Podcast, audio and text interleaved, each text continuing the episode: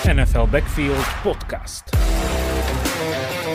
Ahojte, vítam vás pri novej epizóde NFL Backfield podcastu. Ja som Samo a máme za sebou 15. hrací týždeň. Zá, e, základná hracia čas sa nám už blíži veľmi, veľmi blízko k záveru. Takzvané sa oddelujú tí slabší od tých silnejších a, a, a tak. A ja tu vítam svojho kolegu Maťa, s ktorým si rozobereme 15. hrací týždeň. Čau Maťo. Čau, chcel si povedať, že sa oddeluje zrno od pliev. Presne to som chcel povedať a presne to ma nenapadlo. To som chcel povedať. Je to okry... Inak toto sa podľa mňa, že v športovej terminológii používa, že veľmi často a zrovna teraz ma to nenapadlo. Vieš čo, akože športové klíše, na to by sme mohli dať normálne samostatný podcast. Aj z vlastnej skúsenosti. mohli, by sme to, mohli by sme to začať dokonca že používať v podcastoch, že najšportovejšie klíše hlášky proste. Rôzne ako mladá puška a podobné. Svetiňa. Svetiňa. čo by bola v americkom futbale svetiňa? To, to Háčko, či Ačko, či čo to je? Alebo ja to volám Y. No, alebo Y, alebo čo, Enzona by bola svetiňa? Asi Enzona, no. To je ale dosť veľká tá svetiňa, no. Taká plodná. Dosť veľká. NFL Backfield Podcast.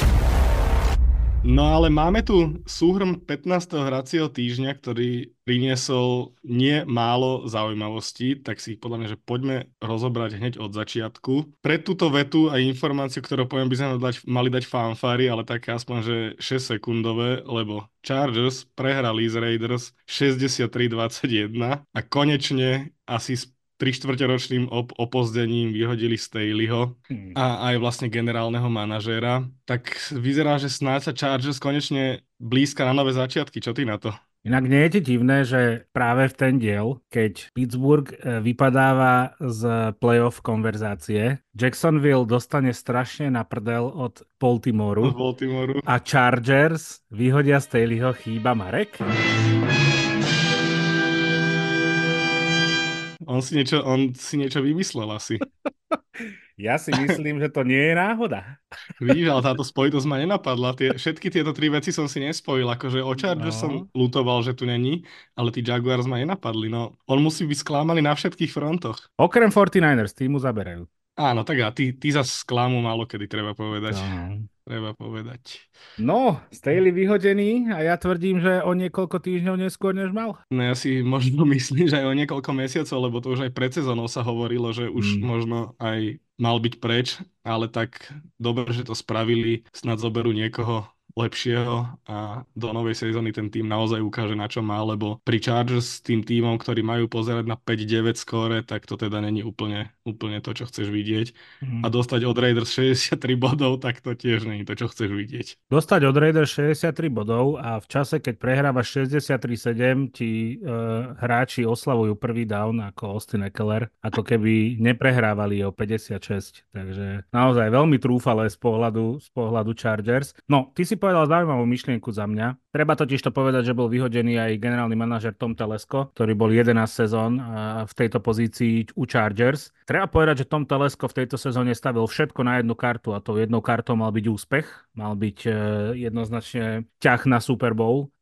Dôvodom je samozrejme podpisy a rekonštru- rekonštrukcia vlastne e, kontraktov hráčov, ktorí sú hviezdny typu Khalil Mack, typu Joey Bosa, typu Mike Williams a Keenan Allen. Do toho vlastne aj príchody hráčov.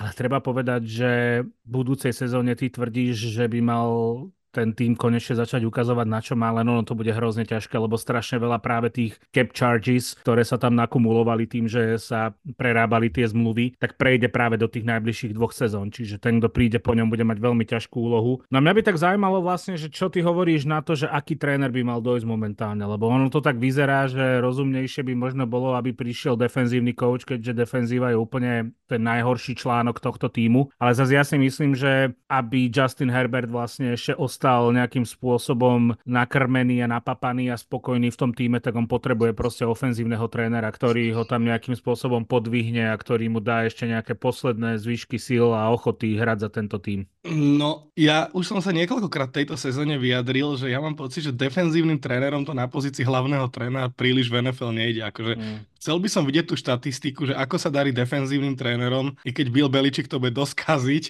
túto štatistiku, ale zaujímalo by ma, že že ako sú na tom ofenzívni hlavní tréneri a defenzívni hlavní tréneri, lebo za posledné roky, čo si spomeniem, tak väčšina defenzívnych hlavných trénerov proste že zhorela. A Staley je vlastne jeden z nich a vedeli by sme pokračovať ďalšími, však Flores podstate ne, nepodával úplne dobré výkony Matt Petriša a pff, už ma nenapadajú žiadny ďalší. Todd Bowles v podstate v, v Jets bol tiež katastrofa, Buccaneers teraz vyzerá celkom v pohode, ale Neviem, no. Neviem, ja som skôr zástanca tých ofenzívnych hlavných trénerov, takže ja by som tam skôr videl, ako si hovoril, že podporu pre Justina Herberta a ten útok hmm. hlavnom trénerovi. Ja tiež si myslím, že by to potrebovali. Navyše ten, ten Tom Teleskov akoby mal také dosť questionable rozhodnutia pri výstavbe toho týmu, keď si napríklad aj zoberieme z tých prvokolových wide receiverov v tejto sezóne, on dokázal vybrať toho najhoršieho, súverene najhoršieho. Že keď si zoberie, že nejaký štvrto či peťo, petokolový Puka Nakua je hviezdou ligy a Quentin Johnston patrí k tomu suverene najhoršiemu, čo bolo draftované tento rok, tak eh, to asi úplne nepridáva na nejakom optimizme. Takže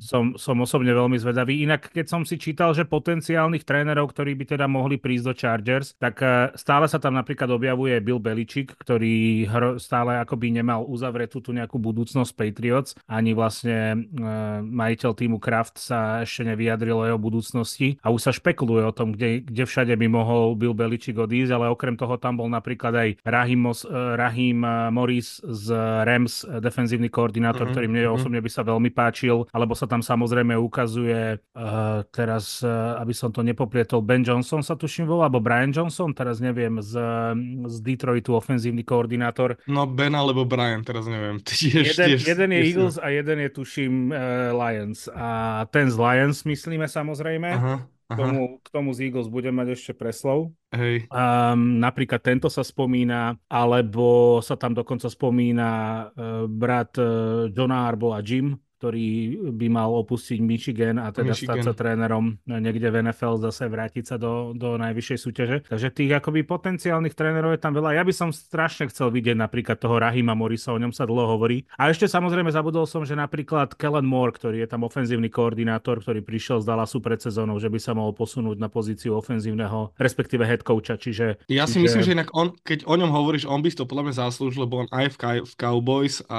aj v v Chargers. Podľa mňa si myslím, že veľmi kvalitnú ofenzívnu hru predvádzali. Mohlo by to byť možno zaujímavé. Mňa ešte napadol momentálne defenzívny koordinátor Dallasu, ktorý bol bývalý hlavný tréner Atlanty, ja som zabudol, jak sa volá. Bože. Dan Quinn.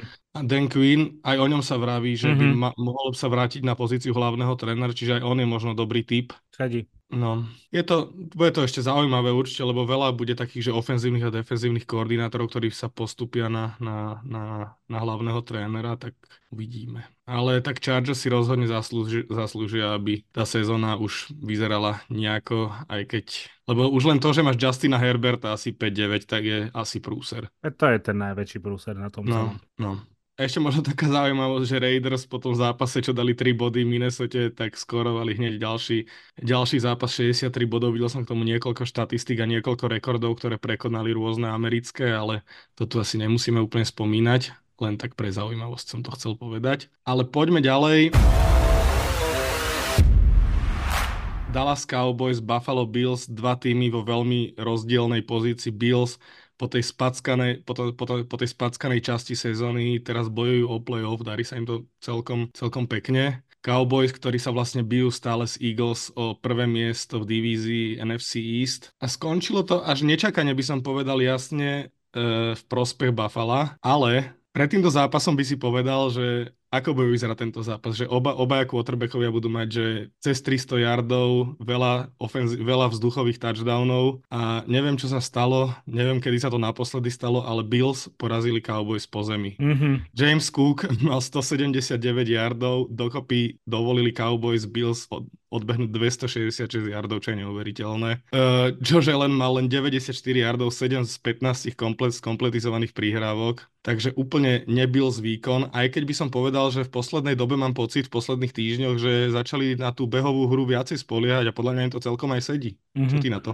No ja to pripisujem akoby dvom veciam, že celkovo zapracovali na tej ofenzívnej line, lebo my sme vedeli práve z predchádzajúcich sezón, že najväčšia slabina uh, Bills je, je ranová hra a teda striedali sa tam uh, running backi, ako keby to bol hlavný problém, ale hlavný problém, problém bol v ofenzívnej line. Tá momentálne patrí k tým najlepším v lige. To sa, o tom sa napríklad príliš nehovorí. Keď sa bavíme o tej ranovej hre napríklad, tak zaznamenali vlastne najvyšší run rate over expected plus 17% v jednom zápase z posledných troch sezón, čiže toto bol naozaj extrémne vydarený zápas z pohľadu ranovej hry. Ono je to vlastne tak, že Bills, aj ja si pamätám, v Lani sme sa bavili pre porovnanie ako keby dvoch e, explozívnych ofenzív, Bills a Chiefs, že to porovnanie vlastne je také, že pri Chiefs ťa, pla, ťa, ťa strašne baví ten gameplan, ktorý e, Mahomes a Andy Reid vedia úplne že bez chyby exekuovať a pri Bills ťa naopak baví proste tá individuálna, briliantná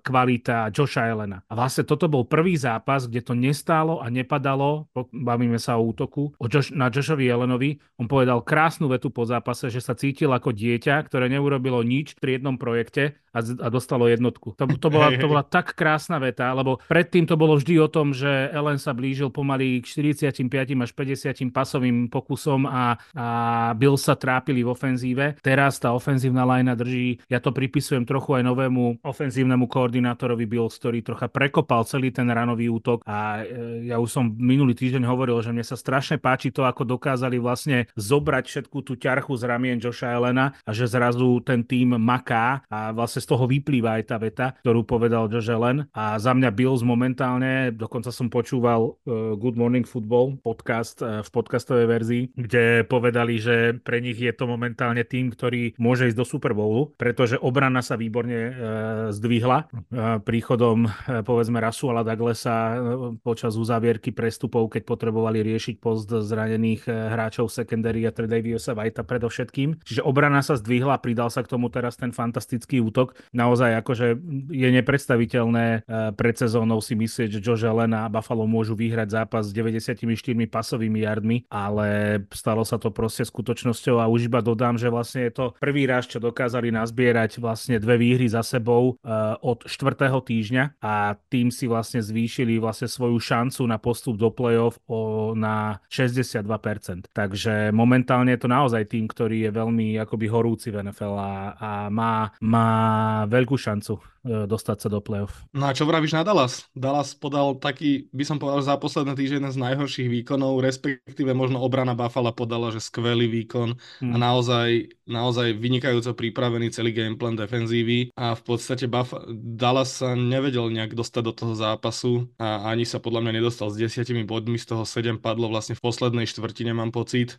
Garbage time už. Hej, hej. Ale tak každý asi tým potrebuje takýto zápas, ale, ale zaujímavé, že všetky, všetci, ich, všetci ich už tak dávali do roli úplných favoritov a prišiel takýto zápas, kde ich. Bills mm. absolútne, absolútne deklasovali. No ja si myslím, že ak chceš zdolať Dallas v tejto sezóne, tak musíš v prvom rade urobiť všetko preto, aby sa Micah Parsons nedostal do hry a myslím si, že behaním a úspešným behaním teda hlavne e, urobíš ten prvý krok. A druhý krok je, že proste odstavíš Dallas od ranovej hry e, zastavíš im vlastne túto možnosť a necháš to všetko na, na ramenia rozhodovaní Daka Preskota. Buffalo robilo fantastickú robi, robotu v coverage, naozaj CD Lamb to nemal jednoduché, takisto ani ďalší uh, receivery uh, mali vlastne každú jednu prihrávku takmer kontestovanú a oni dokázali dostať Daka Preskota vlastne v hlave mimo hry a to bolo, to bolo to kľúčové v tomto zápase, že vlastne dostali sa Dakovi do hlavy a on začal robiť veľké chyby už tam v závere. Práve vtedy, keď ho potrebovali, keď sa mal pozdvihnúť, keď mal ten tým podstate pozdvihnúť na svojich ramenách a potiahnuť ho za obratom, tak vlastne Prescott už vtedy bol, mal, roz, mal roztrasené nohy, e, fantasticky vychádzal Buffalo Foreman Rush, to je ďalšia vec, ktorú sme nespomenuli, že,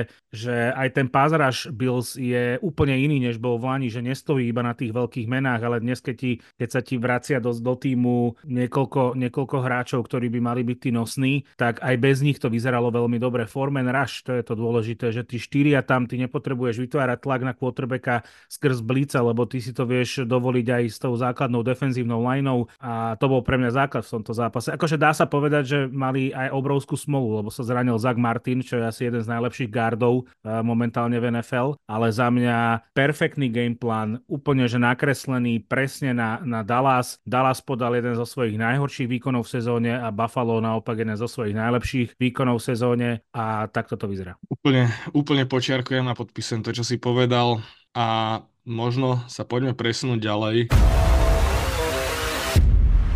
Tuto ti asi absolútne prenechám slovo. Ja možno by som začal, ale mám na teba otázku. Možno by som začal defenzívou Eagles. Budeme sa baviť o zápase Philadelphia Eagles, Seattle Seahawks. Seahawks vyhrali 2017. Taká hlavná zmena, čo sa rozprávala pred zápasom, prvá bola, že Gino Smith nenastúpil, nastúpil Drew Lock e, na strane Seattle a na strane Eagles bolo to, že Jalen Hurts bol vlastne do poslednej chvíle questionable, myslí, že mal nejakú chrípku alebo nejaký, nejak, nejak mm. bol chorý. A v coaching staffe, že vlastne Nick Siriani poveril Meta Petrišu kolovaním defenzívnych akcií. A to sa chcem opýtať, videl si nejakú zmenu pozitívnu v kolovaní defenzívy? Ešte v rámci hodnotenia tohto zápasu v kolónke pozitíva mám vlastne obranu Takže áno, videl. Začnem tým, že v Amerike, alebo teda vo Filadelfii sa tak trocha riešilo, že to bol ako keby taký panic move zo strany Eagles, že vlastne nevedeli, čo už v tej chvíli spraviť, tak, tak nahradili nahradili uh, Shona Desaja Metom Petrišom. Tým vlastne, že z Meta Petrišu neurobili defenzívneho koordinátora, on stále je len ako keby nejaký defenzívny asistent, ale poverili ho kolovaním defenzívy a Shona Desaja poslali hore do bútu, čiže vlastne oni komunikovali počas toho zápasu úplne rovnako, akurát ten play calling bol momentálne v rukách Meta Patrišu a nie Shona Desaja a Nick Siriani kvázi aj pochvaloval to, že tá komunikácia fungovala výborne, že Desaj to, to nezobral vôbec osobne, ale že vlastne prijal túto zmenu. Trošku bolo chaotické to, ako to celé prebehlo, lebo Siriani najprv hovoril, že on má úplnú dôveru v to, že títo hráči, e, títo tréneri to proste dokážu otočiť, že majú jeho dôveru aj ofenzívny, aj defenzívny koordinátor a napokon v pondelok proste ich vymenil. Čiže to bolo celé také chaotické, ale teda k tým pozitívom. Vieme, že najväčší problém defenzívy Eagles v tejto sezóne sú tretie pasové downy.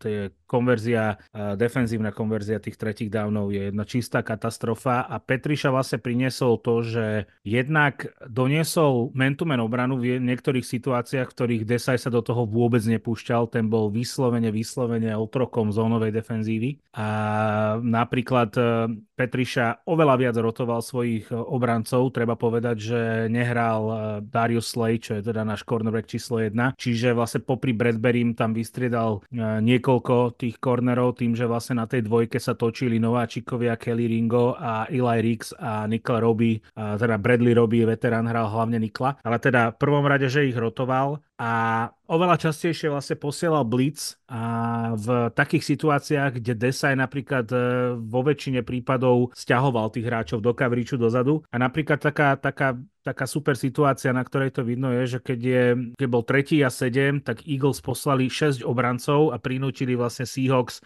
to bolo už tuším ku koncu, kopať field goal. A podľa podľa True Media uh, Eagles vlastne neposlali 6 obrancov do, do Rašu, alebo teda do Blicu ani raz takýchto situáciách v sezóne 2023, čiže v aktuálnej sezóne. Čiže toto sú také novinky. Jednoducho to bol jeden z tých problémov, že Desai sa nesnažil vytvárať tlak vôbec na, na tých quarterbackov pri tretí a dlhý, lebo myslím, že 3 a 7 už sa kategorizuje ako tretí a dlhý. A toto bola taká zmena, ktorú, ktorú Matt Petriša priniesol. Ale stále tam boli veľké chyby. A to sme myslím si, že videli všetci. Ja musím začať tým, že James Bradbury to má, to, má, to najlepšie má rozhodne za sebou. Uh, Um, veľa sa rozprávalo o tom, že ten posledný drive, teda ten posledný drive v zmysle, v ktorom skorovali uh, ten, uh, ten otočkový touchdown Seahawks, tak ten išiel celý na vrú Bradburyho. 4 krát bol targetovaný a boli z toho 4 zachytenia pre 87 yardov a jeden touchdown. Takže to bola to Myslím bola si, že on väčšinu, zápasu,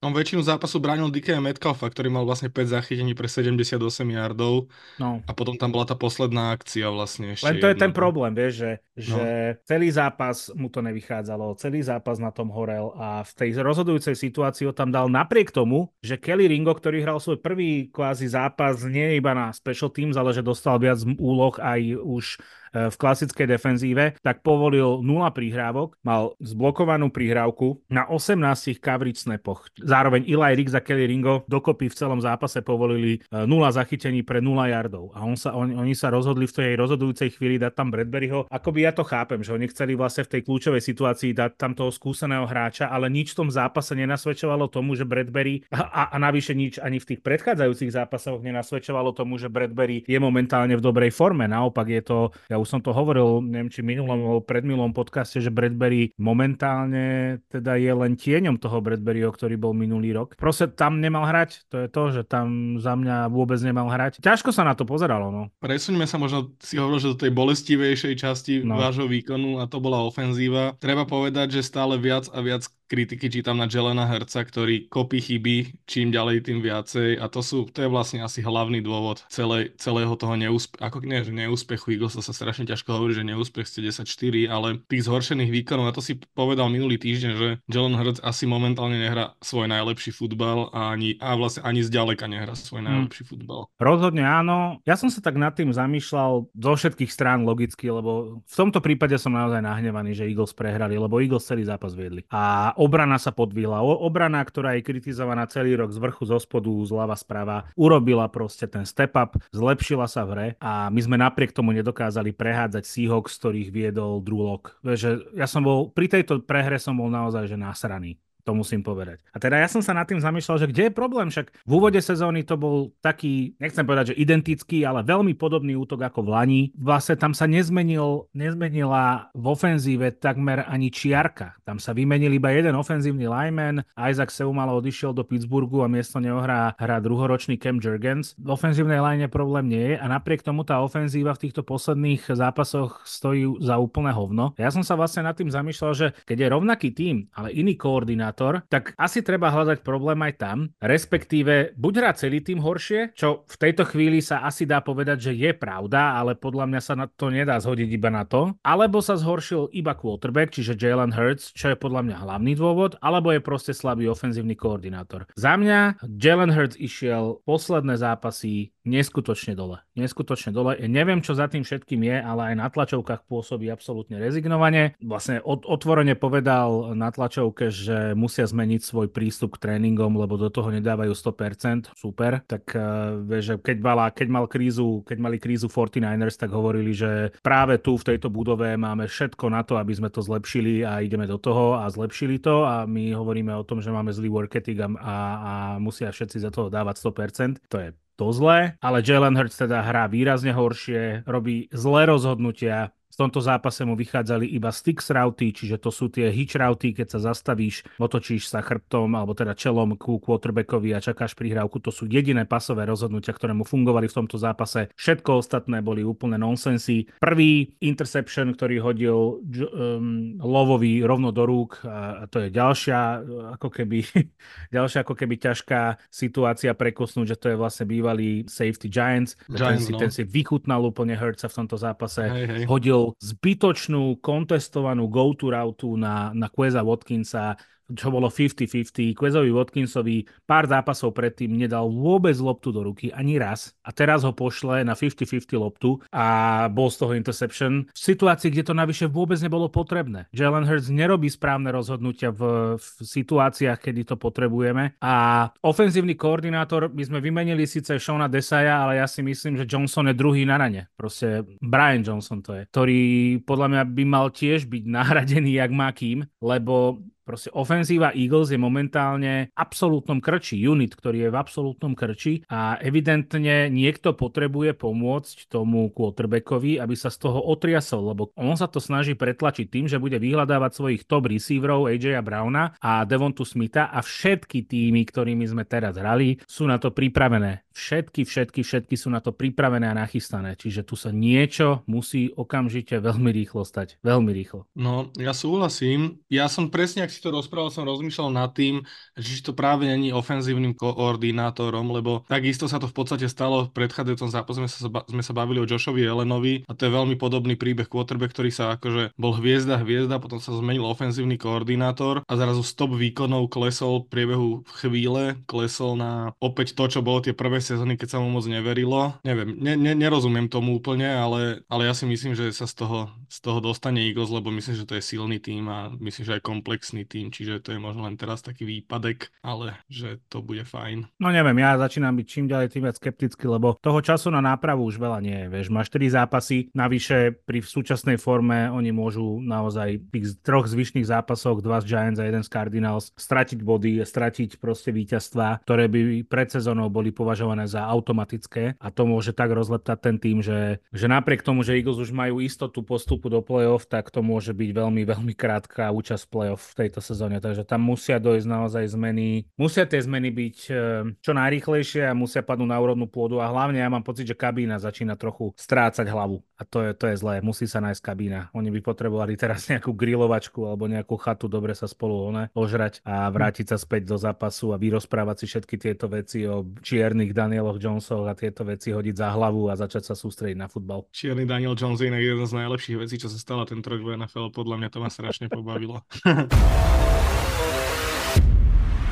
Dobre, poďme od bolestivých Eagles, prečava bolestivých a poďme k ďalšiemu zápasu, e, kde sa stretli Denver Broncos a Detroit Lions. Broncos e, idú hore v tejto sezóne, treba povedať. V tomto týždni sa stretli s Lions, ktorí šlapu, by som povedal, že celú sezónu, ale Lions nás počuli podľa mňa v minulom podcaste, kedy sme hovorili, že striedajú dobré výkony obrany a dobré výkony útoku, lebo v tomto zápase podľa mňa odohrali, že aj v obrane, aj v útoku absolútne skvelý zápas. Jared Goff mal 5 touchdownov, z toho 3 hodil na Sama Laportu, čo je podľa mňa že rastúca hviezda na pozícii tight enda.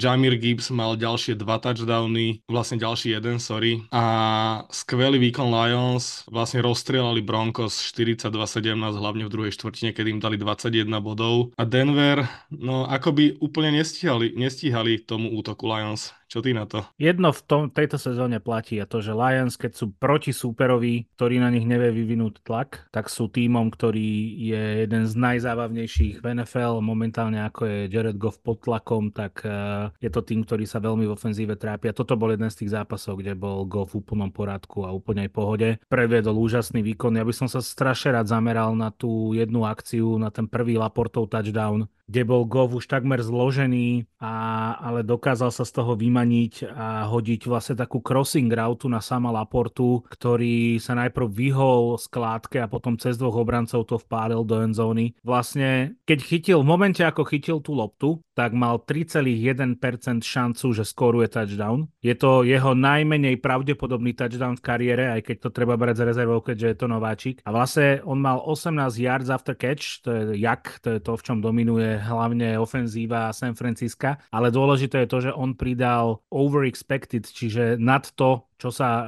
podľa štatistického priemeru ligy nejakým spôsobom očakáva 9 yardov, čiže rovnú polovicu pridal on svojou naozaj genialitou. Sam Laporta je tight end, ktorý sa ukazuje ako veľká zbraň a ja by som sa rád pozastavil pri tom, ako Lions draftovali v posledných rokoch, lebo Jamir Gibbs vyzerá ako nezastaviteľný running back, výborne tam zapadol, Brian Branch safety im vyšiel v tejto sezóne, do toho Laporta, e, treba ešte povedať, že brali linebackera Campbella, ktorý hrá celú sezónu stabilne, do toho, keď si zoberieš tých hráčov z minulosti, e, z predchádzajúcich rokov, ako im naozaj úžasne vyšli. Lions majú momentálne tým, ktorý je pripravený na veľký úspech, aj keď sú situácie, kde to ešte nie úplne e, zvládajú, ale ja si myslím, že Lions budú veľkým oživením v playoff. A ešte k tým crossing routám, k tomu touchdownu sama Laportu, ktorý som opisoval, tak v tomto je vlastne Jared Goff v NFL absolútne výnimočný.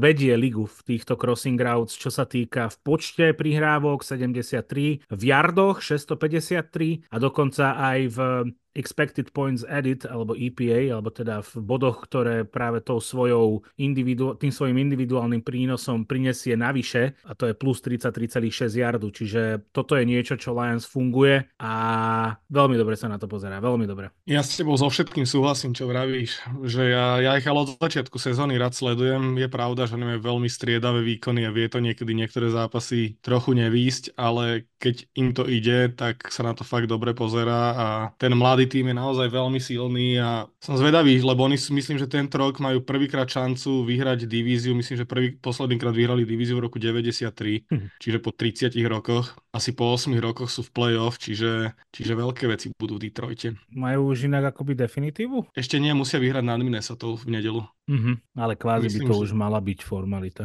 Áno, keď Mines, keďže Minnesota hrá tak, ako hrá, tak myslím, že to už, to už nebude moc problém. A ešte poviem, že vlastne Detroit s najväčšou pravdepodobnosťou teda bude nasadený tým a bude hrať domáci play-off zápas, čo, čo je takisto veľká vec pre nich. A ja sa teda extrémne teším na to, čo tento tým predvedie, lebo za mňa, za mňa tam v tom týme je momentálne všetko, že je tam aj také ako keby sklbenie mladej, mladej síly, e, obrovského talentu a podľa mňa majú dobrého trénera, aj keď bol Campbell akoby dosť pod tlakom a bol dosť um, kritizovaný za všetky tie možné rozhodnutia. Mne sa strašne ľúbi, že on hrá štvrtý down, ako keby to bol každý iný. V tomto je naozaj jedinečný a úžasný. Takže v tomto ja ho, ja ho strašne obdivujem. Tá ofenzíva je neskutočne zábavná a ja som hlavne strašne rád, že sa potvrdili slova o, o Jaredovi Goffovi, že to nie je proste iba nejaký bridge quarterback, kým si Detroit nadraftuje nového, ale on hrá reálne perfektne v tejto sezóne. E, v tomto zápase v podstate nadrbal 5 touchdownov, 278 yardov proti dobrej defenzíve Denveru Broncos, ktorá sa v posledných zápasoch zdvihla na, na, na vysokú úroveň, čiže za mňa, za mňa naozaj úžasné. Čo sa týka Denveru, že túto prehru by sme im možno predpovedali pred sezónou, čiže ono to nie je zase až tak niečo, niečo, niečo katastrofálne alebo zlé. V tých posledných zápasoch mali naozaj celkom dobrú šnúru, ale vidíš proste na tom, že ten tým je, je momentálne niekde, kde ho úplne nechceš mať, že dobre, Peytonovi sa podarilo ako keby zabrzdiť ten najväčší decline, tie najväčšie katastrofy, čo sa tam rodili, brodili a neviem čo. Dostal ten tým na nejakú správnu rolu, dokázali zdolať Packers, Chiefs, Bills, Vikings, Browns, čo sú naozaj dobré týmy v tejto sezóne, ale potom prehrali z Texans, potom síce zdolali Chargers, teraz dostali na Fragot Lions, že stále je to ako keby tým, ktorý urobil progres, ale teda nepatrí medzi tými, podľa mňa, ktoré by mali postúpiť do play-off, ak sa tu bavíme o nejakej elementárnej spravodlivosti za celú sezónu. Ja som veľmi rád, že ten tým sa dokázal postaviť na nohy po tom, čo sa v úvode sezóny dialo a po tom, čo sa dialo hlavne v Lani, že Russell Wilson vyzerá znova ako quarterback, ktorý môže byť pre tým prínosom a nie iba nejakou záťažou pre platový strop. A ja si myslím, že pre nich by bolo najlepšie, aby v tejto sezóne do toho play-off nepostúpili, lebo stále sú ako keby v konverzácii, stále tam sa pohybujú okolo toho 11. až 7. miesta, kde to je neuveriteľne našlapané, ale pre mňa je dôležité, že ukazujú akoby ten správny smer. Úplne súhlasím, úplne súhlasím. V tomto zápase, ja som to už spomínal na začiatku, keď sa začali o tom baviť, že v tomto zápase podľa mňa najmä vybuchla obrana, čo je jasné z výsledku, ale oni akoby ešte v prvej štvrtine si mi dokázali držať krok, ale potom o tej druhej štvrtiny v tej obrane absolútne ne, nestíhali tej rýchlosti Detroitu a tak toto dopadlo. Ale súhlasím, že Denver aspoň naberá nejaký smer, kde by ten tým podľa mňa mal patriť, lebo on patrí podľa mňa na vrchné pozície NFL. NFL Backfield Podcast. Presuňme sa na ďalší zápas, štvrtý v poradí, ktorý dneska rozoberieme. Zápas, ktorý by som pred ním nepovedal, že bude až taký zaujímavý, lebo to bol súboj dvoch backup quarterbackov, dokonca Nick Mullens je myslím, že až tretí quarterback Minnesota. Na strane mm, Cincinnati hral za zraneného Joea Burova Jake Browning, ale vyvinul sa to v celkom zaujímavý zápas, kedy Bengals otočili vlastne zápas v štvrtej štvrtine, respektíve vyrovnali zápas v štvrtej štvrtine a rozhodli ho v predložení víťazným field goalom. Ja si myslím, že na to, čo sa čakalo pred zápasom, to bol veľmi, veľmi zaujímavý zápas. Hlavne na strane Bengals sa ukázali skvelá skupina receiverov, ktorá, ktorých majú Bengals. T. Higgins podľa mňa zachytil jeden z catchov a touchdownov sezóny. A Jake Browning pre mňa veľké prekvapenie, veľmi dobré výkony aj v tomto zápase. Tak čo ty na to? No ja, ja prihadzujem polienko do debaty, ktorú som otvoril minulý týždeň alebo kedy, že kde sú prosím ťa tí backup quarterbacki, ktorí nedokázali hodiť loptu pomaly ani na 5 yardov? Kde sa to, kde sa to stratilo? Čo sa deje? Je z NFL. Ja mám pocit, že každý tým má dneska backup quarterbacka, ktorý ho dokáže dostať do playoff, okrem teda Jets. Ale Jack, teda... Jets nemajú ani, ani, ani prvého. Startera. Ja, ja akože som až žasol nad niektorými vecami, lebo dobre, Browninga sme videli už hrať a toto odohral niekoľký zápas za sebou, ktorom bol naozaj že dobrý, bol dokonca by som povedal, že až nadpriemerný, ale kde sa to nabralo v Nikovi Malensovi, však to bol, to, to povedať, že on bol backup v nejakých tímoch predtým, to, to je až, až urážka pre backupov, lebo on, on rotoval tie týmy naozaj, že vo veľkom. Um, ja som bol až úžasnutý niektorými vecami, dokonca som si zapísal jeden touchdown, ktorý ma naozaj že ohúril, to bola tá, ježiš, áno, tá prihrávka na Jordana Edisona pod tlakom v spáde, mm-hmm. keď mu prihral na 37-yardový touchdown a teraz Malens mal pol yardovú separáciu v momente, keď pustil prihrávku, čiže mal pol, pol, bol pol yardu od toho, aby dostal na frak a Edison mal 0,8 yardu separáciu, keď prihrávku dostal. Že completion probability v tej situácii 21,4%. A nielen teda, že to bola kompletná prihrávka, ale ešte z toho bol aj touchdown. Akože Malens dobre hodil dva intercepčný, fajn, ale ako keby, že naozaj, že neuveriteľné veci predvádzal v tomto zápase. Prvé, čo mi napadlo je, že Minnesota evidentne niečo dobre robia s wide receiverami, lebo, lebo to už naozaj nie je náhoda. Oni tam majú ďalšieho úžasného receivera, že oni draftovali, oni vlastne priniesli do NFL-ky Randyho Mosa, keď sa nemýlim. Oni priniesli ano. do NFL-ky Stefana Dixa. Im ano. vyšiel fantastický Justin Jefferson. A teraz podľa mňa, že Jordan Edison sa ukazuje ako veľká zbran do budúcnosti. Že keď si zoberieš, že potenciálny budú, budúcoročný quarterback Minnesota Vikings bude mať Justina Jeffersona a Jordana Edisona a ešte bohve, čo tam všetko pribudne, pribudne cez eh, off-season. Akoby dal by som si takúto ofenzívu, musím sa priznať. Aj v závere toho, toho zápasu, vieš, že tam, tam Edison chytil uh, druhý touchdown, to bolo tiež ako keby uh, ťažké. Malen roloval do strany a už to vyzeralo, že proste backup quarterback, ktorý je vyhnaný takmer k sideline, že to skončí interceptionom alebo prehodenou loptou a našiel tam toho Edisona úplne zaparkovaného. Naozaj neuveriteľné. Pre mňa 50-50 zápas v tomto, v tomto zápase proste rozhodla, rozhodla náhoda, šťastie, alebo jak to nazvať, že sa to priklonilo na stranu tých Bengals a treba povedať, no, že ten touchdown, čo si ty hovoril, ten Higginsov, prepáč, tak to je, to je naozaj no. že neuveriteľný touchdown, lebo jednak to hodil Browning do double coverageu, a ktorom si Higgins totálne poradil a nielen, že si totálne poradil, ale ešte vlastne pri dopade na zem dokázal natiahnuť ruku za seba, tak aby preťal goal line, že to bolo neuveriteľné. Neuveriteľné. No ja si Nika Malen sa inak pamätám pamätám, keď sa o ňom hovoril, ja si ho pamätám z San Francisca, kde bol ešte ako ruky, ako backup, ani už neviem za kým vtedy bol backup, asi za Jimmy Garopolom a vtedy tam mal nejaké 2-3 dobré zápasy, kedy sa hovorilo, že akože zaujíma, zaujímavý quarterback celkom. Potom v ňom dlho, dlho nebolo počuť a ako vravíš, tak v tomto zápase odohral, že jeden veľmi dobrý výkon. A, ale na oboch stranách aj receivery, keď si hovoril o receiveroch mm, Minnesota, tak treba povedať, že aj Cincinnati teda vôbec nezaostáva a to, čo predvádza, predvádza Jamar Chase za T. Higgins tak, a Tyler Boyd, staručky, tak to naozaj akože klobúk dole. Navyše Bengal sa zobudili nečakané zbrania a to tight endi. Tanner Hudson, mne sa, mne sa veľmi ľúbi jeho prínos do toho zápasu. Ear Smith, ktorého doniesli pred sezónou, to je, to je tight end, ktorého priniesli práve z Minnesota. Minnesota, áno. No, to je, to je tight end, ktorý sa mne strašne páči. A, ale, ale hlavne ja sa vrátim späť k tomu, o čom stále hovorím, že, že nikto nepredpokladal, že v momente, ako sa Joe Burrow zraní na, na celú sezónu, že proste Jake Browning, o ktorom sme podľa mňa pred sezónou, keby sme mali test, že vymenuj mi backup quarterbacka Cincinnati, tak dáme tri mená a podľa mňa ani jedno nebude Jake Browning. To sa stavím s sebou. No, hej, hej, to nie. Ja, ja väčšinou akože po tejto sezóne budem pozerať najviac backup quarterbackov všetkých tímov, lebo inak to akože úplne nevidujem. 64 normálne budeš poznať quarterbackov, ty kokos, lebo to je, to je fakt neuveriteľné. Každý no. jeden tým. E, ešte mám takú zaujímavosť tomuto zápasu, že obrana Vikings, hej, že to je ako keby vec, ktorá sa riešila pred sezónou, lebo, lebo minulý, minulý rok to bola najslabšia stránka toho týmu, prišiel teda Mike Flores a Vieme, že Mike Flores je najviac blícujúci, alebo teda heavy blícujúci defenzívny koordinátor, tak to sa potvrdzuje, lebo obrana Vikings vedie NFL v blícovaní uh, nad 6 pass rusherov, čiže 6 plus blitz. V tejto sezóne 28% krát to využila. Zatiaľ čo ale vedie, alebo teda má najväčšie, najčastejšie využívanie aj e, dropovania 8 a viacerých hráčov do coverageu. Že ako keby dve úplne odlišné filozofie a v obi dvoch sú dominantní Vikings tejto sezóne vo využívaní. Čiže aj v blicovaní 6, 6 a viacerých obrancov, aj v sťahovaní 8 a viacerých obrancov do coverageu. Že to je, že ako keby ty ne, nevieš, čo čaká čakať od tých Vikings ani v jednom snape, lebo raz to môže byť totálny blitz a raz to môže byť uh, úplná snaha o, o coverage, o coverage. vzadu. Jasno. Myslím, že pred týmto zápasom, teda respektíve do štvrtej štvrtiny tohto zápasu, obrana Vikings nedovolila touchdown, myslím, že v 13 štvrtinách.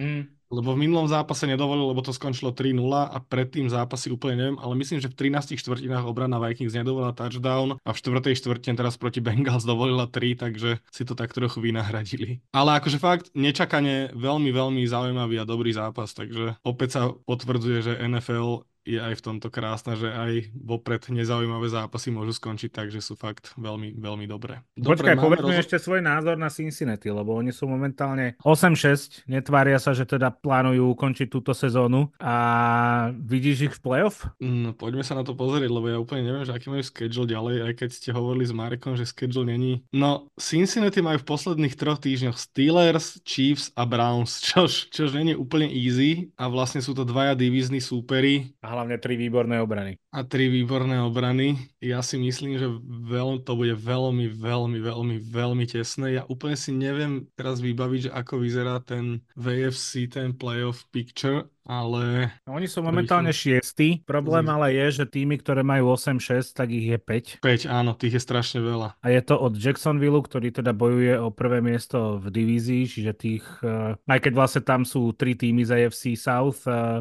Jacksonville, Hej. Indianapolis a Houston a potom tam máš vlastne, vlastne Cincy a Buffalo. No, toto bude, to bude ukrutný boj, lebo ja tam vidím, že niekoľko tímov, ktoré by kľudne postúpiť mohli. Jacksonville vidím, že podľa mňa sú že totálne mimo formy ten tým ja vidím v posledných týždňoch, teda neviem, či so mnou súhlasíš, ale ja mám pocit, že Jacksonville ako začal skvelo tú sezónu, tak čím sa to blíži ku koncu, tak to začína byť horšie a horšie, možno sa mm. zobudia. Cleveland, to je ťažký oriešok. Je tam Cleveland, ktorý ale ten je 9-5 vlastne. No, bude to mať veľmi náročné Cincinnati, ale myslím si, že ťažkú otázku si mi dal. Myslím si, že by to mohli dať, akože ja im to celkom prajem aj s tým Browningom, lebo hrá naozaj dobre, ale všetky tie týmy, ktoré sú momentálne 8-6 si myslím, že sú že na, veľmi našlapané a ktorýkoľvek z nich to môže dať. Lebo to si ešte zober, že 7-7 máš Pittsburgh a Denver a mm. v tejto chvíli sa úplne... Nič. No ale v tejto chvíli sa úplne nedá odpísať podľa mňa ani Raiders, ktorí sú 6-8, že to je tak nevyspytateľné momentálne,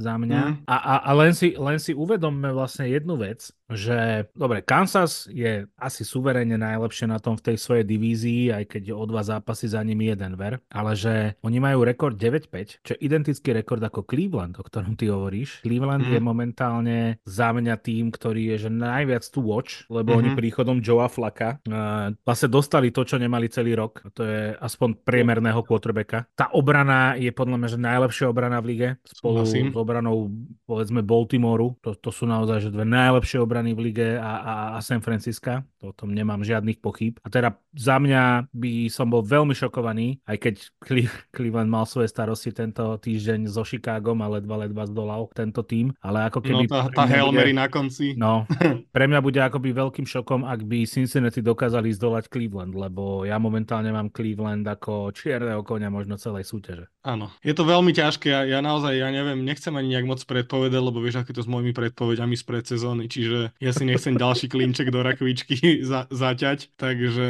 takže, ale hej, Cleveland vnímam, čo sa týka obrany, asi ako jeden z top, top unitov ligy. V ofenzíve Joe Flacco futbal hrať nezabudol, uvidíme, ako to bude pokračovať. A tie ostatné týmy 8-6, no Indianapolis ide na celkom víťaznej vlne teraz, ale nemyslím si, že to je nejaký ultra contender. Houston bude veľmi zaujímavý, Buffalo bude veľmi zaujímavé. Pittsburgh asi odpisujem úplne. Denver asi tiež odpisujem a potom už aj ostatných. No sranda je napríklad to, že momentálne máš istotu postupu iba pri jednom týme, a to je Baltimore. Zatiaľ čo v NFC, o ktorej vieme, že je proste tá slabšia a nevyrovnanejšia, už v tejto chvíli majú istotu tri týmy. Hej. Čiže naozaj tam to bude vyrovnané, nadúpané, našlapané až do posledného zápasu. A ja by som si akože celkom typol, že, že Cincinnati vyjde ako keby nejaké to posledné miesto. Môže byť, akože ja, ja, som, ja som celkom taký, že skrytý fanošik Cincinnati, čiže ja im to prajem každý rok. Tak Za mňa najspravodlivejšie najlepšie v tejto chvíli by bolo, keby boli, že Baltimore, Miami, Kansas a Jacksonville víťazí divízií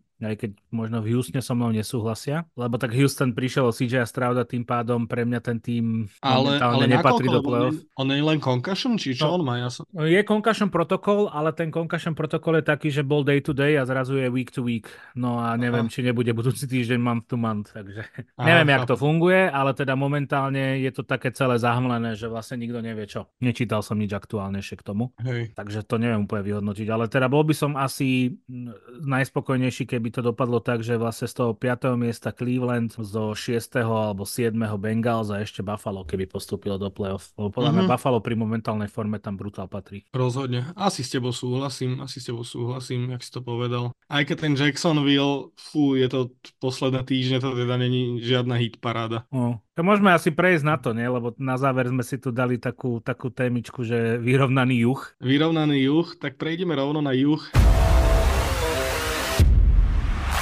AFC, kde sa nachádza Jacksonville, Indianapolis a Houston Texans, ktorí sú vlastne všetci traja 8-6. A inak dali sme si na záver, že veľmi ťažkú tému, už však vidieť, ako tu vájatame na tým, hmm. ale za teba kto je momentálne taký, že tým, ktorý je hot v tejto divízii? Lebo sú všetci traja 8-6, čakajú ich tri zápasy, mám aj spísané aké hmm. a je to ťažko, ťažko rozhodnúť. No za mňa stále podľa mňa favorit na to, na to víťazstvo v tej divízii sú Jaguars. Tam podľa mňa, že, podľa mňa, že to ani nie je na debatu lebo Texans sú hrozne zaujímavý zábavný tím. V tejto sezóne si získali moje srdce a naozaj musím povedať, že je to tým, ktorý, ktorému hrozne fandím, lebo robil výborné rozhodnutia, doniesol skvelého trénera. To máš napríklad odpoveď na to, že kto je dobrý defenzívny tréner, tak Dimiko Ryan sa ukazuje zatiaľ veľmi, veľmi dobre, ale tak tá vzorka je krátka. Mm. Teraz vyhrali zápas e, v OT nad Titans. Ktorý otáčali vlastne. Otáčali ho vlastne, čiže, čiže ale zase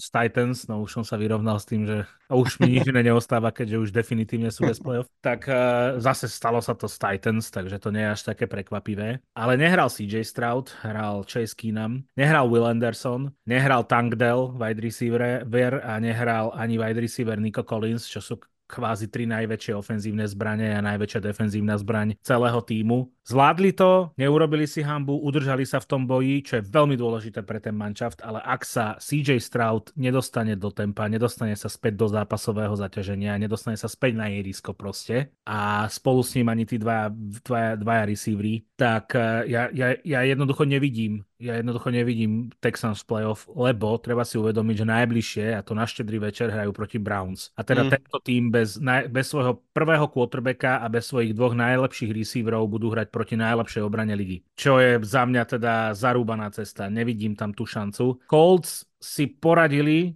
suverénne s trápiacimi sa Steelers, to je pravda, ale sú to stále Colts, ktorí ja som príjemne prekvapený, že bojujú o playoff, naozaj som príjemne prekvapený, že sú stále v tejto konverzácii, ale nepatria tam. Za mňa, nech, nech sa na mňa nikto nehnevá, Colts momentálne nepatria do playoff. Zlepšili sa, Shayna Steichna milujem, je to výborný ofenzívny tréner a až teraz si uvedomujem, ako strašne mi chýba Eagles. Pozdvihol ten manšaft, dokázal ten manšaft udržať hre o playoff, napriek tomu, že mu vypadol Anthony Richardson a že nehrá už poriadne, poriadne dlho aj s Garnerom Minshewom ten tým ukazuje kvázi svoju potenciálnu kvalitu do budúcnosti. Je teda napriek tomu, že ten tým nepatrí do play-off stále v tej diskusii tímov, ktoré by sa mohli pozrieť do vyraďovačky. Ale za mňa by to bolo hrozne skoro, hrozne nefér. že, že sorry, že to hovorím takto, ale že, že naozaj, že nefér by to za mňa bolo, keby Colts v týchto problémoch sa tam dostali na úkor povedzme nejakého Buffalo alebo, alebo na úkor Cincinnati, ktoré síce majú zraneného Burova, ale aj s Browningom. E, ten tým je geniálny, ten tým je postavený na to, aby získal úspech podľa mňa. A Jaguars sú práve preto pre mňa ten najväčší ako keby adept na, na to víťazstvo, lebo dobre, síce keď sa pozrieme na ten zápas Ravens, tak ono to vyzerá, že oni dostali strašne na prdel a výsledkovo aj dostali na prdel strašne, ale ten zápas bol podľa mňa že úplne vyrovnaný. Že... Vyrovnaný, hej Ja Hej, ne, to je že, pravda. že tam rozhodli také drobotiny. Rozhodli tam vlastne dva Lorenzové famble, kde, áno, Trevor Lorenz celú sezónu ho chválime, aký je to výborný generačný talent, môj obľúbený, sk- skvelý hráč. Naozaj ten tým ťahal celú sezónu, tak teraz sa stalo bohužiaľ, že mal dva famble, dva stratil v takých situáciách, kde sa to bohužiaľ nemuselo stať. V závere, v závere prvého polčasu, keď sa Jacksonville dostal do red zóny bez eh, timeoutu, eh, s málo sekundami nedokázali proste vyťažiť z toho ani len ten field goal, nedokázali uh, kloknúť čas. Boli tam, bola to smola. Bola to naozaj, že smola, ale do tej poslednej štvrtiny to bol proste absolútne vyrovnaný zápas za mňa. Čiže ja, ja tomu Jacksonville verím, verím mu hlavne, pretože má výborného trénera, ktorý vie, čo robí. Verím tomu, že, verím tomu aj preto, že ten tým má momentálne tri zápasy, ktoré môže úplne v pohode zvládnuť. Z Buccaneers to bude ťažké, ale potom má dva najhoršie týmy. Panthers Titans. Uh, no, Panthers Titans alebo dva, dva z najhorších tímov. Áno, vyzerá to momentálne tak, že Jacksonville ešte nie je úplne playoff ready. V Lani sa tam dostal a bolo to možno trošku skoro. Uh, tento rok sa tam pravdepodobne za mňa tiež dostane, ale tiež to ešte nebude tým, ktorý je pripravený na nejaký veľký úspech, že vidíš tam práve také tie, také tie chyby, ktoré sa dejú pri nejakej nekoncentrácii, keď ten tým ešte nie je úplne daný dokopy, nie je ešte úplne pevný. On potrebuje čas, ale ja si myslím, že tá situácia je tam nakreslená tak, že to musia byť práve Jaguars, ktorí postupia do play-off. Ja by som bol veľmi šokovaný, keď Jaguars povedzme nevyhrajú tú divíziu a nebudú v playoff. No ja si osobne myslím, akože pri všetkej úcte tiež, že Jaguars vyhrajú, Texans budú druhý a Colts budú tretí. A ako si vravili, absolútne neviem, kde sa Colts zobrali v tejto sezóne a že ešte stále bojujú o playoff, lebo oni sú pre mňa totálne že nevýrazný tým a vlastne oni tie výkony najlepšie podávajú iba v posledných zápasoch, lebo však oni myslím, že vyhrali 5 z posledných 6 zápasov, tak sa pravdepodobne dostali na túto, na túto pozíciu, ale tak ako vravíš, Jaguars asi by mali vyhrať aj z pohľadu toho schedula, ktorý je asi najľahší lepší. Colts majú šťastie na ten žreb, že tých, tých 6 e, výher, ktoré mali, prišli proti týmom, ktoré majú všetky nejaký problém. Je, že prehrali, e, teraz dolali Panthers, Patriots, Buccaneers, Titans a naposledy prehrali z Bengals, ale zdolali Steelers. Čiže každý jeden z tých tímov, ktorí zdolali, má nejaké veľké problémy, a ktoré dokázali, dokázali ich exploitovať, čo je super, čo je známka kvality. Ale, ale je stále to tým, ktorý dvakrát prehral a, a dvakrát nie o jeden skôr z Jaguars. Z toho vychádzam, že ten tým pre mňa nie je ako keby súci do playoff. Aj keď treba povedať, že Texans, hoci to bolo v úvode sezóny a odtedy Texans sa zlepšili, dokázali poraziť. Takže a majú ešte aj ľahký žreb vo zvyšku. Majú Falcons, Riders a Texans. Vieš. Čiže Falcons, Riders, ak chcú byť playoff tímom Indianapolis, tak tie dva týmy musia zdolať. Tam je to bez debaty. Falcons prehrali z Panthers, čiže tí sú dis- diskreditovaní z akéhokoľvek playoff ranu pre mňa. A... Si videla na akom, že jak vyzeral ten štadión, tam, bolo, že, tam boli že desiati ľudia dokopy. 13 minút pred zápasom ukazovali záber na štadión, ktorý bol tak prázdny, jak pasienky. A, a to ešte tam bola krásna poznámka, že a to lístky stáli 4 doláre.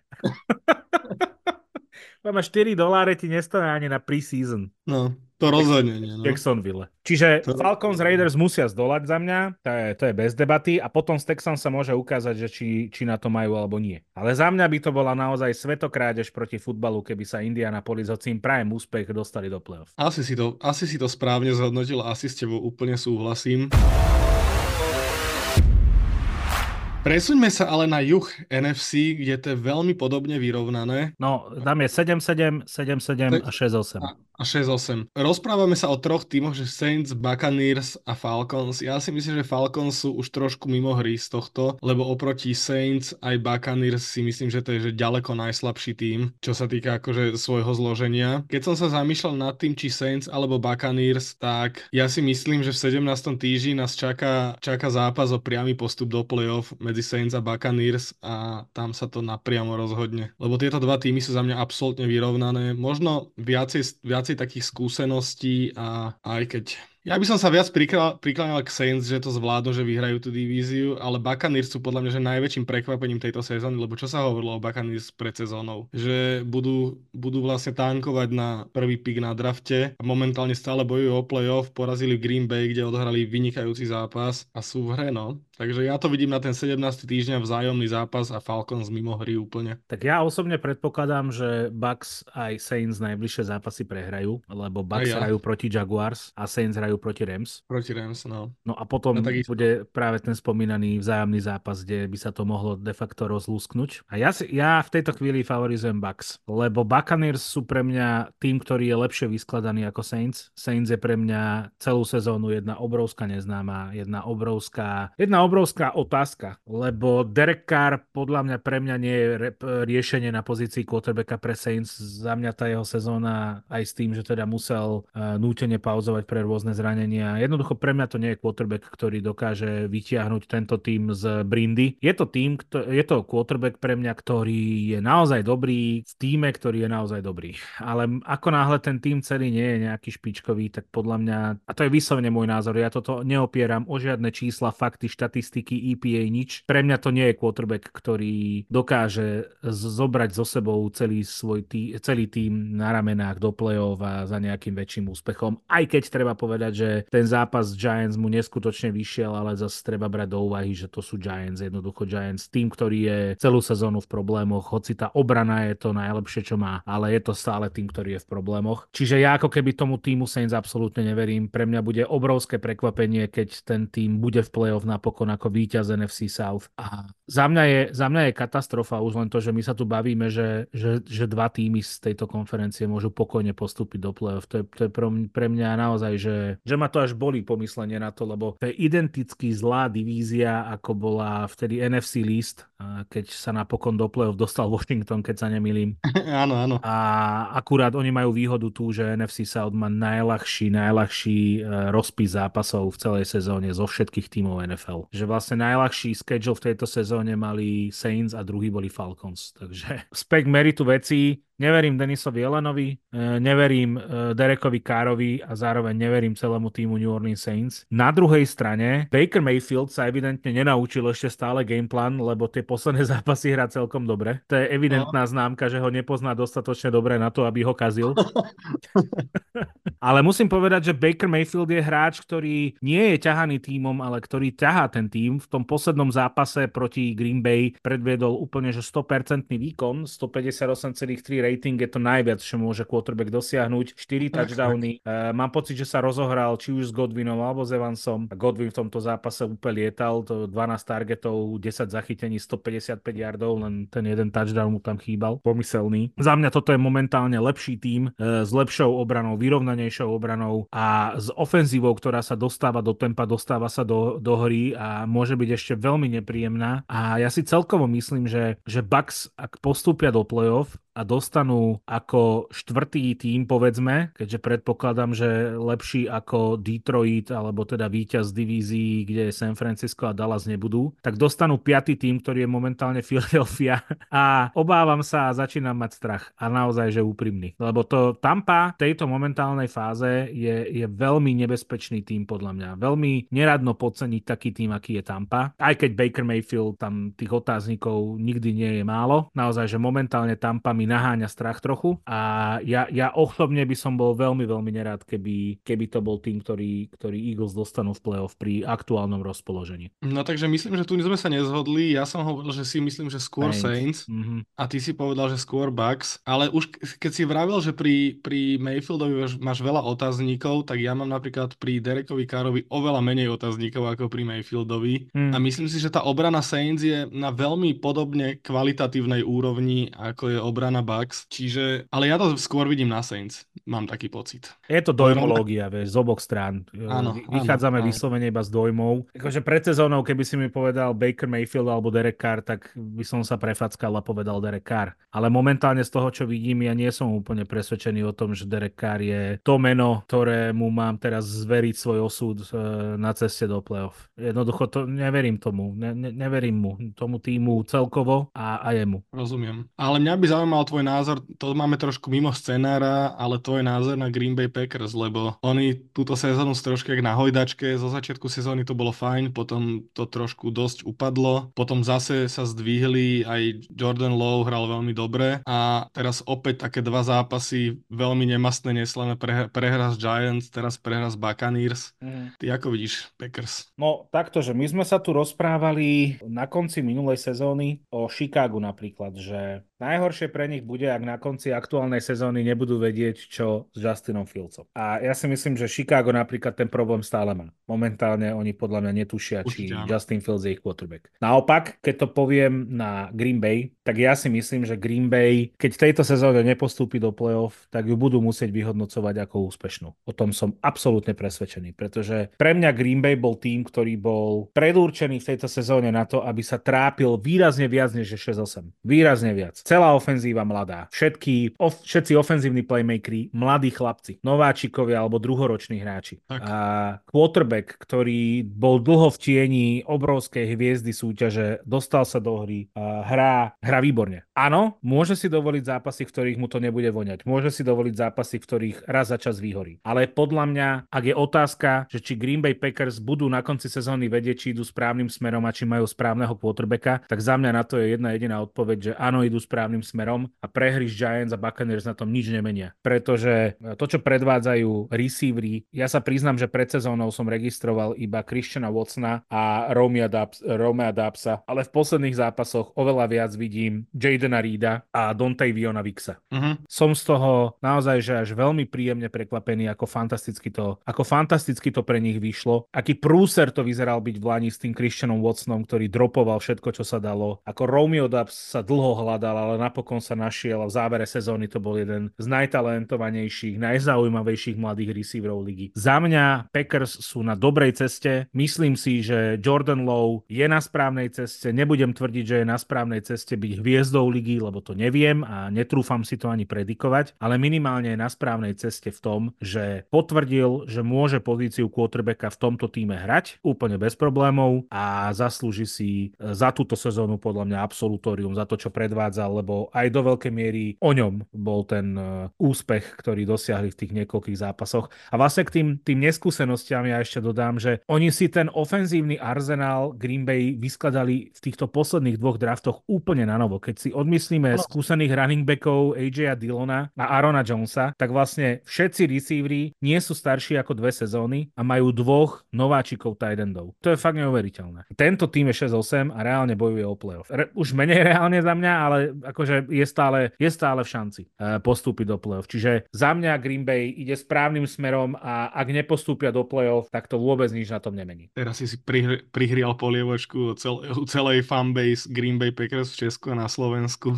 Ale nie, ja s tebou úplne súhlasím. Ja si myslím, že pre Jordana Lova bude absolútne rozhodujúca tá budúca sezóna, lebo on má v podstate teraz nováčikovskú sezónu a až v tej budúcej sezóne sa uvidí, keď vlastne trošku zase dorastú aj tí receivery, že kde ten tým naozaj ofenzívne je. Tá obrana je si myslím, že stabilne dobrá, aj keď, aj keď tamto tiež vie pokulhávať na to, aké kvalitné mená sú tam a nevyhýbajú sa im aj zranenia, to je ďalšia vec. Ale tiež mám pocit, že Green Bay sú absolútne v poriadku a aj keď nepostupia do play-off, tak si myslím, že tá sezóna je viac menej že úspešná. Mm. Teda, že úplne úspešná. Mm. No a už len posledná otázka, že či Ron Rivera vie, že Washington už je mimo hry o play-off? Ja si myslím, že ešte mu to nepovedali. že ešte v ďalšom zápase nastúpi neviem, niekto, ale... Ron Rivera si v tejto chvíli počíta hráčov, je prekvapený z toho, že nevie nájsť Kema Newtona. to je jak, to je jak kokosok na snehu. Kde je? Kam šel? Počúvaj, ale odbočili sme od toho juhu. Ja už som sa vyjadril k Atlante. Pre teba je Atlanta no playoff team? No úplne, podľa mňa úplne. Ja ich absolútne nevidím v playoff. Z tej trojice, teda z tej trojice, o ktorej sme sa bavili, je, že jednoznačne najslabšia od Saints a Buccaneers si myslím, že to je že o level až dva slabší tým. Hmm. Ja som dneska počul taký super názor. Neviem, či s ním úplne, úplne súhlasím, ale, ale povedzme, že hej, že Falcons vlastne stavili na, v tejto sezóne všetko na, na jednu kartu a to na, na ranový útok, že to musí byť to, čo potiahne tento tým a dotiahli najzaujímavejšieho hráča, ktorý na drafte bol práve v tejto kategórii, a to Bižana Robinsona, ale keď Bižan Robinson v zápase proti Caroline Panthers zo 7 carries nabeha 11 yardov, tak tvoj celosezónny gameplan, teda hrať behový útok, asi nevychádza správne a nebol si v tejto sezóne so svojím cieľom úspešný. To isté Drake London, cel, to isté Drake London povedzme, že je to hráč, ktorého brali hrozne, hrozne vysoko. V čase, keď Atlanta nepotrebovala wide receivera, ale potrebovala budovať ten tým, zobrali Drakea Londona vysoko a mal tri targety v zápase proti mizernej Caroline. Tri targety. Kyle Pitts, štyri targety niečo nie, niečo nie je v poriadku v Atlante. A, a to, to, ak, ak postup uh, Houstonu alebo Colts by som považoval za svetokrádež futbalu, tak postup Atlanty do playoff by bol hrdelný zločin. Mm, to si vlastne úplne odôvodnil to, čo ja som povedal, že ich absolútne nevidím ako playoff tým. Ja tam nevidím jediný nejaký, neviem si, keby si sa pýtam sám seba, že či má Atlanta, postup, Atlanta postupy do playoff, tak ja tam nevidím aspoň jediný argument, že vlastne prečo áno. Lebo pri mm. každom z tých tímov, ktorých sme sa doteraz bavili, tam niečo také vidím. Ale Atlanta je z týchto šiestich mm. absolútne, že mimo, mimo tohto balíčka pre mňa. Pre mňa Atlanta potrebuje súrne e, začať riešiť quarterbacka v off-season. Súrne. súrne. Tak, súrne. tak. A práve to sme tuším minulý týždeň spomínali, že tam sa najviac skloňuje Justin Fields. Ak by sa mm-hmm. teda rozhodol opustiť Chicago, že teda Atlanta by mu mohla svedčať. Lebo je to zároveň tým, ktorý chce behať, ale zároveň tým, ktorý proste potrebuje niekoho, kto vie tú loptu hodiť. Neviem úplne, či Justin Fields je niekto, kto tú loptu vie hodiť, ale minimálne teda nejaký nový impuls pod uh, zaujímavým trénerom Arturom Smithom by mu pomohol. Rozhodne, no. Inak ty, ty si vedel eh, background Artura Smitha? To som absolútne netušil. Jeho otec je zakladateľ FedExu. Halus. No, takže akože chalan asi nepochádza z chudobných pomerov úplne. Asi nie. Dobre, Maťo, dajme si krátky jinglík a prejdeme si posledné zápasy, ktoré si tak v rýchlosti zosumarizujeme.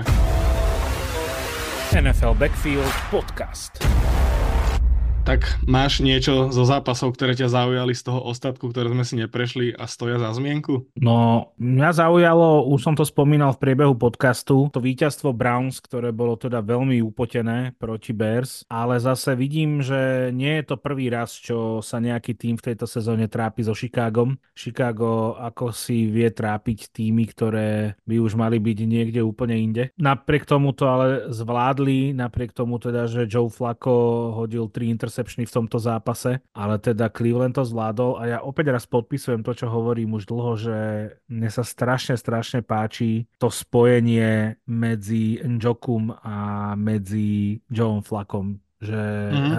hrozne som z toho unesený, ako tieto dve e, mená spolu fungujú. E, vždy, vždy ma to tak kvázi akoby príjemne, príjemne prekvapí, keď príde nový quarterback a začne si rozumieť s niekým, kto dovtedy nebol úplne viditeľný. A treba povedať ešte jednu vec k tomu celému, že napriek tomu, že teda Browns vyhrali, tak to nebolo vôbec také, také jednoznačné a nebyť naozaj chýb, ktoré robil uh, Justin Fields, tak úplne pokojne mohlo Chicago v tomto zápase vyhrať, lebo však aj viedlo, ale teda dve, dva intercepčny od Fieldsa a dva fumble, to teda nie sú niečo, s čím si môžeš dovoliť vyhrať a už vôbec nie proti hen takej geniálnej obrane. Ale treba povedať, hmm. že Browns sú doma 7-1, že oni majú 9 víťazstiev v sezóne a z toho 7 doma. Zaujímalo by ma, že čo sa deje na tých vonkajších zápasoch, že či tým, tréneri im dovolujú nejak príliš chodiť do barov alebo čo, ale teda vyzerá to tak, že Browns doma sú veľmi, veľmi zaujímavý tým, veľmi... Nebezpečný. Nebezpečný, no. Aj, aj to, je, to je kvázi ďalšia vec, oni zrejme sa už úplne z toho domáceho prostredia nebudú radovať v tom playoff, lebo asi pôjdu ako wildcard tým do playoff. Jedine, že by naozaj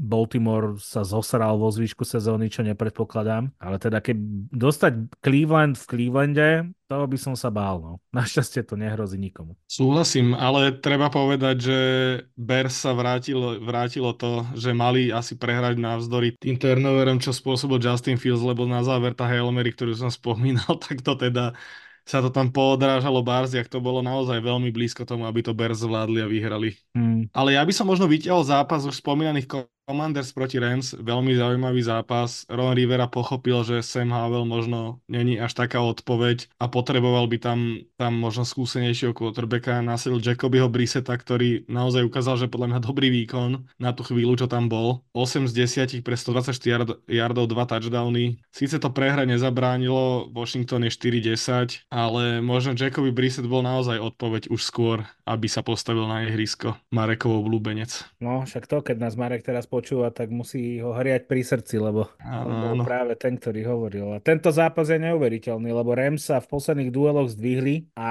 Washington, podľa mňa, že ani, ani Ramsy nemohli byť úplne v závere istí, že či to náhodou ešte nedopadne šeli ako. Napriek tomu, že teda Matthew Stafford hrá v tejto sezóne podľa mňa, že geniálny fotbal. Momentálne, geniálny. Je to, momentálne je to naozaj že jeden z najlepších eh, quarterbackov v súťaži, úplne že Ale... bez debaty. Ja som úplne unesený z jeho výkonov a podľa mňa museli mať dosť e, zalepené za, ušiam, za ušami. Ale u neho platí podľa mňa podobne, ak si hovoril pri Jaredovi Goffovi, že on musí mať ten svoj kľudík, lebo ako náhle príde tým, ktorý na ňo vyvia ako tak nejaký tlak, tak už to není úplne ten Matthew Stafford, ale hrá naozaj krásny futbal. Podľa mňa sa ale oveľa lepšie pod tým tlakom správa ako Jared Goff. Vie, že to, že Rams svojho času vymenili Goffa za Stafforda je podľa mňa správny ťah, lebo, lebo Stafford je podľa mňa, že quarterback, ktorý je o nejaký level úplne inde ako Jared Goff, napriek tomu, že obidva sú draftové jednotky, aj keď z iných teda období. A teraz Stafford je pre mňa, že lepší quarterback ako Goff, že tam tá debata nie je, a, a, ale, ale že je podľa mňa lepší aj pod tlakom ako Goff, napriek tomu, že Goff hrá naozaj že výborný fotbal. Stafford je o level vyššie. On je momentálne u mňa v kategórii naozaj, že tých top quarterbackov.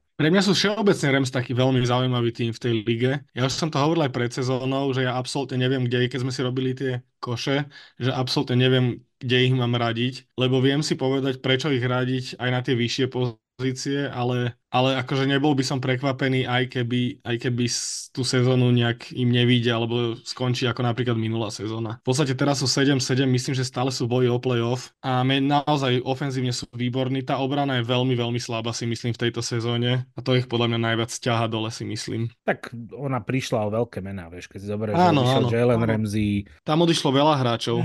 Myslím, že dvaja alebo traja hráči z, no. zo Skendery odišli, takže ono, ono, ono to je, je cítiť, no. Ale Sean, McVay, Sean McVay ukazuje, že je tréner na správnej, na správnej pozícii. Inak čítal som takú super špekuláciu, že vlastne toto je tým, do ktorého by sa brutálne hodil Sean McVay. E, teda, že Chargers sú tým, do ktorého by sa brutálne hodil Sean McVay. O Sean McVayovi sa hovorí už dlho, že, že chce skončiť s fotbalom, že už mal pripravenú pozíciu pandita v niektorej z televízií, že on mm. chce mhm. skončiť s trénovaním, ale že, že ak, by, ak by hľadal nejaký nový impuls, že vlastne prejsť iba do inej šatne na rovnakom štadióne, že do Chargers proste takéhoto ofenzívne, kreatívneho trénera v podstate kópiu Shanahana len, len v bledomodrom, to by, to by, to by podľa mňa aj Justin Herbert dostal novú, nový impuls a novú chuť hrať. Akože áno, no ale neviem si to úplne predstaviť takúto rošadu v rámci Los Angeles, ale tak asi tam taká, není taká, taká rivalita, jak sa môže zdať. No v Los Angeles nie je žiadna rivalita. Tá... Hej no, ale aj tak si to úplne neviem predstaviť, musím povedať. Ani divákov nemajú. No.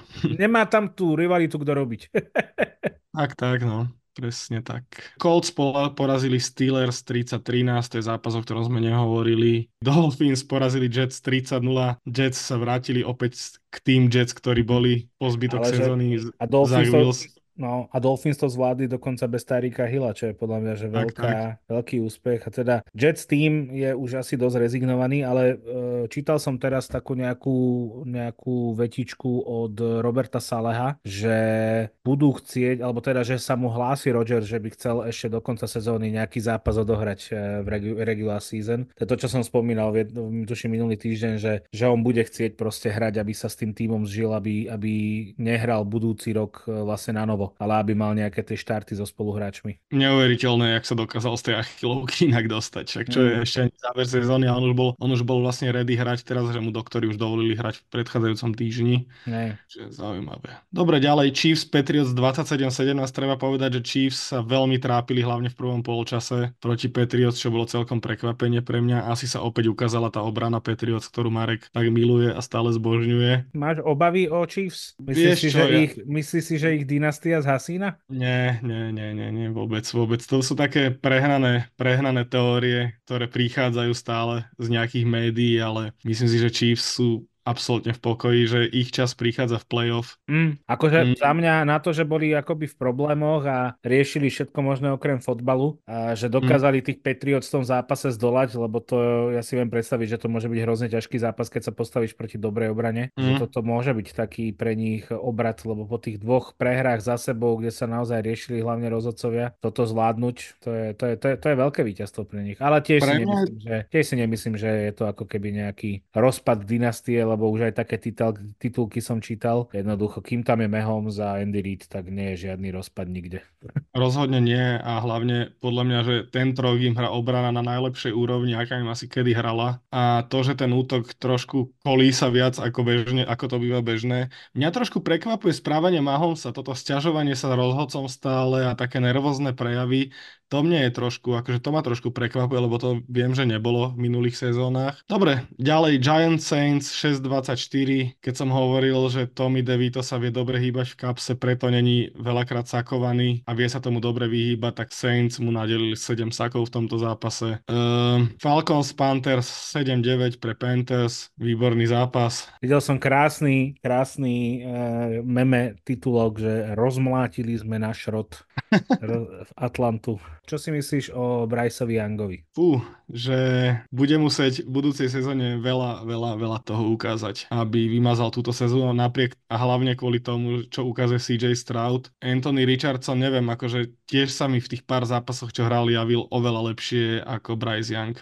Hmm. Ale treba povedať, že hrá v oveľa slabšom týme ako oni dvaja. Aj no. Není to žiadna hit paráda, tieto jeho výkony. Čítal som dneska článok e, na Atletiku o tom, že mm, bol akoby vyhodený Frank Reich, ktorého tam doniesli ako ofenzívneho trénera pre, pre svojho prvokolového nováčika nového franchise quarterbacka. A teda všetci dnes vinia z toho, čo sa stalo Franka Reicha a ja tiež, lebo z Franka Reicha sme videli minulú, minulú sezónu to, že nedokázal proste tým, e, dobrý tým Colts proste nejakým spôsobom dostať do tempa. A dvakrát sa mu to nepodarilo za sebou teraz Panthers, ale že vlastne tam hovorili, že nie je úplne fér ako keby to celé zhadzovať na Rajcha, tak jak to robím napríklad ja, lebo, lebo že, lebo že problém, problém v tomto je to, že ľudia stále zabúdajú na to, že aj keď si draftovaný ako draftová jednotka, tak to neza, samo o sebe nezabezpečuje, že si aj hráč, ktorý bude proste špičkový. A vyslovene som článku písali, že majiteľia to nenávidia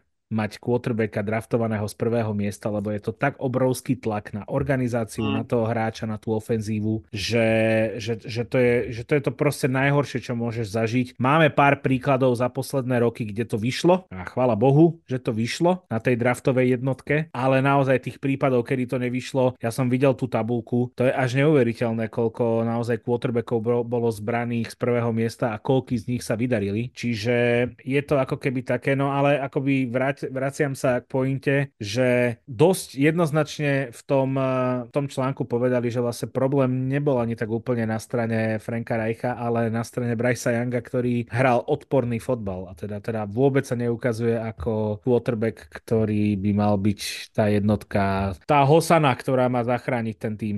No, akože nechcem si prihrievať polievočku, ale ja som vždy hovoril, že CJ Stroud je podľa mňa lepší quarterback. Ja som Bryce Younga si na univerzite nemal napozeraného CJ Strouda, som videl si v troch zápasoch, ale proste to, jak on hral na univerzite, to bolo úplne, úplne niečo, čo som vedel, že sa mi aj v NFL bude páčiť. A že už sme myslím, že o tom mali debatu, o týchto quarterbackoch, mm. že tí, čo sú čistý paket, pocket passery, alebo tí, čo takto šeliak aj behajú, takí dual threat quarterbackovia. Mm. Takže CJ Stroud sa naozaj ukazuje ako ten, ten lepší. 49ers porazili Cardinals 45-29. Myslím, že celkom očakávaný výsledok. Možno sa nečakalo, že Cardinals dajú 49ers až 29 bodov, ale 13 z nich prišlo v štvrtej štvrtine, takže asi to už celý hey no. zápas dohrával. Ale celkovo ako keby trošku slabší deň pre defenzívu, Cardinal, uh, defenzívu 49ers, ale ja si myslím, že to je úplne jedno. Tak chýbali tam Hargrave a myslím si, že Armstead, takže bez nich dvoch tej defenzívnej line to by asi pocítil každý tým. Nie je to prvý tým, ktorý e, Cardinals dokázali trošku prehnať po tom ihrisku a vystrašiť. Cardinals to robia v podstate celú sezónu, ale treba sa zamerať na ten útok. Ten útok je neuveriteľný a dokonca som dnes počúval teda dva podcasty Athletic Football Show a Good Morning Football v obidvoch vlastne hovorili, že, že Brock Purdy je pre nich uh, jasný frontrunner momentálne na MVP.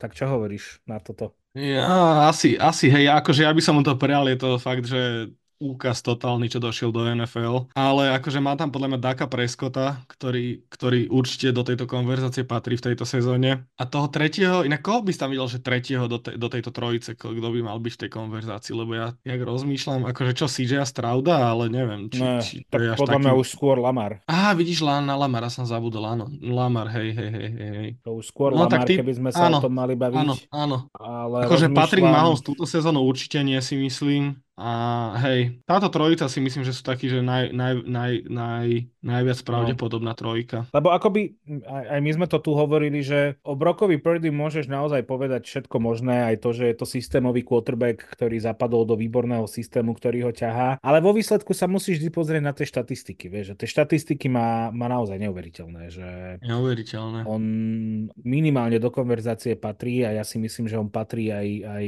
do top 2. Za mňa je to medzi ním ním a medzi podľa mňa, že Lamarom. Mm-hmm. Ja som na Lamara trošku zabudol, ale áno, súhlasím, že Brock, Purdy a Lamar a tretí možno tak Prescott. Hej, len blíži sa, blí, blíži sa záver sezóny a teda výkon v Buffale nebol najlepší, uvidíme čo budúci týždeň, ale áno, že pred tým zápasom s Buffalom by som ti povedal, že tam patrí aj Dak. Ale, ale... vlastne jeden, jeden zápas to nemôže zmeniť. Patrí tam asi aj Dak, len momentálne by som to asi skôr videl na Purdyho alebo Lamara a z nich dvoch by som si asi musel vybrať toho Purdyho, no aj keď sa mi to nejak zle počúva. Kebyže chceš vybrať medzi ne, ne quarterback MVP, tak Christian McCaffrey, to je... McCaffrey, Tyreek Hill. No, to je proste, to je...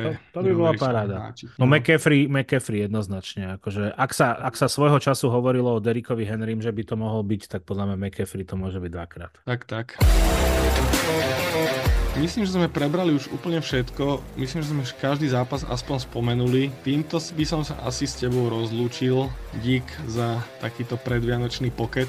Jo, ďakujem aj ja veľmi pekne. Užite si sviatky, čaute. A ja sa pridám, užite si sviatky, sledujte na štedrý deň NFL, samozrejme dostatočne sa venujte aj rodine, je to aj o tom. A počujeme sa v povianočnom podcaste, takže sledujte NFL, sledujte NFL Backfield a počujeme sa o týždeň. Čaute. NFL Backfield Podcast.